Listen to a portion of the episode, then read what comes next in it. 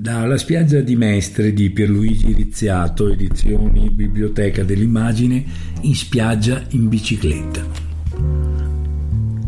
Lasciata via Dante in bicicletta dove abitavo, percorso un tratto di via Cappuccina e poi via Olivi, oltrepassammo piazza Barche e cominciammo a costeggiare il canal Salso verso San Giuliano.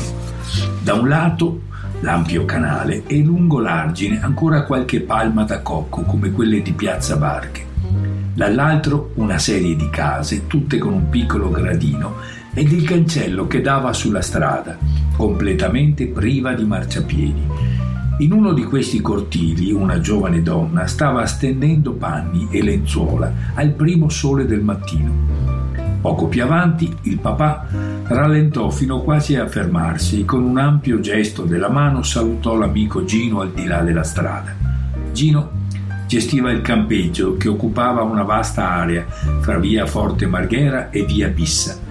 Al centro dell'ampio ingresso a braccia conserte sembrava in attesa di nuovi ospiti. Di fronte in riva al canal Salso, agganciata ad un piccolo pontile, c'era sempre una barca pronta a portare i campeggiatori che lo richiedevano fino a Venezia. All'interno si vedevano delle tende colorate di varie dimensioni, bene allineate negli appositi spazi, qualche roulotte e turisti in ciabatte e costume, proprio come se fossero al mare. Ma non era lì che noi eravamo diretti. Laggiù nell'Arizona terra di sogni e di chimere, mentre una chitarra suona, cantano mille capi nere. Quella del bandolero stanco era una delle canzoni preferite da mio padre. La canticava anche quella mattina, mentre pedalava attento con me seduto proprio sul ferro, ad evitare le buche sempre più presenti sull'asfalto incerto. L'Arizona la pensavo come in una terra lontana, non so dove, i sogni e le capinere sapevo bene cos'erano, restavano le chimere, lì avevo grosse incertezze. Sembrava non finire mai quella strada assolata, lunga e dritta. Il carrettino di un gelataio ci superò velocemente. Probabilmente sta andando dove andiamo noi, pensai era lo stesso gelataio che di tanto in tanto, alle 5 del pomeriggio, passava per via Dante e per una decina di minuti si fermava proprio davanti alla stradina di casa mia, aspettando che dopo un po' arrivassero i ragazzi con le monetine in mano per comperarci il cono gelato. Lasciammo a destra un lungo ponte che attraversava il canal Salso e si perdeva nel verde.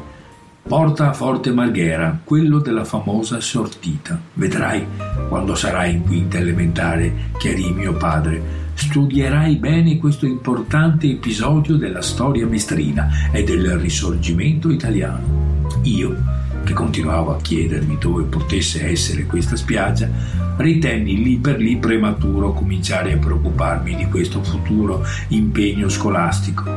Poco più avanti mamma rallentò si lasciò affiancare e superare come se fosse incerta sulla direzione da prendere e volesse lasciare a mio padre il compito di guidarci nel tratto finale. A quel punto l'asfalto, sempre più rabberciato, si confondeva con la strada sterrata e da lì, dopo un breve tratto, giungemmo ad un ampio cancello spalancato dove lasciammo le biciclette per incamminarci a piedi. E, incredibilmente, oltre quel cancello, poco più in là, ecco alcune file di camerini, proprio come quelli del nido, di quelli dove ci si cambia, si entra vestiti di tutto punto e si esce in costume, pronti per il bagno. Tutti questi camerini facevano da cornice ad un'ampia spiaggetta di sabbia, con qualche ombrellone aperto, qualche sdraio, asciugamani stesi sulla sabbia e diverse persone che prendevano il sole. Là ragazzini si tuffavano nell'acqua della laguna, nuotavano, risalivano da una scaletta, si chiamavano l'un l'altro allegri e si rituffavano, e vestiti tutti alla stessa maniera. Berrettino bianco in testa, raggruppati da un lato a giocare con la sabbia, un gruppetto di bambini in una colonna diurna. C'era abbastanza spazio per calciare un pallone e per far salire verso il cielo un aquilone. Era una spiaggia piccola, ma una spiaggia vera, una spiaggia in piena regola.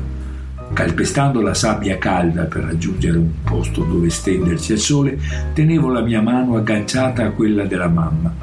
Ero meravigliato, contento e incredulo. Mi accompagnava però la strana sensazione che alla sera qualcuno, sollevando i lembi ai quattro angoli, avrebbe accartocciato tutto quanto e che all'indomani non ci sarebbe stato più niente.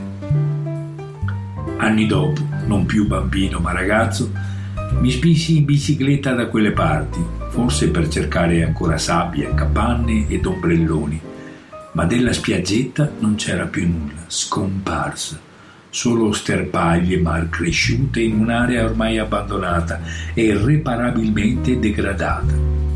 Di fronte a questa desolazione pensai alle tante cose che erano irrimediabilmente scomparse, cose che avevo visto su qualche vecchia foto o delle quali avevo sentito parlare dal papà. Il canal Salso che giungeva al ridosso dei grandi magazzini Coin, gli incerti corsi d'acqua che percorrevano il centro, l'elegante parco Ponci con la bella villa Il Laghetto, la torre Belfredo, dalle sembianze vagamente nordiche, il teatro Balbi, andato in disuso, forse bruciato da un incendio e mai più ricostruito.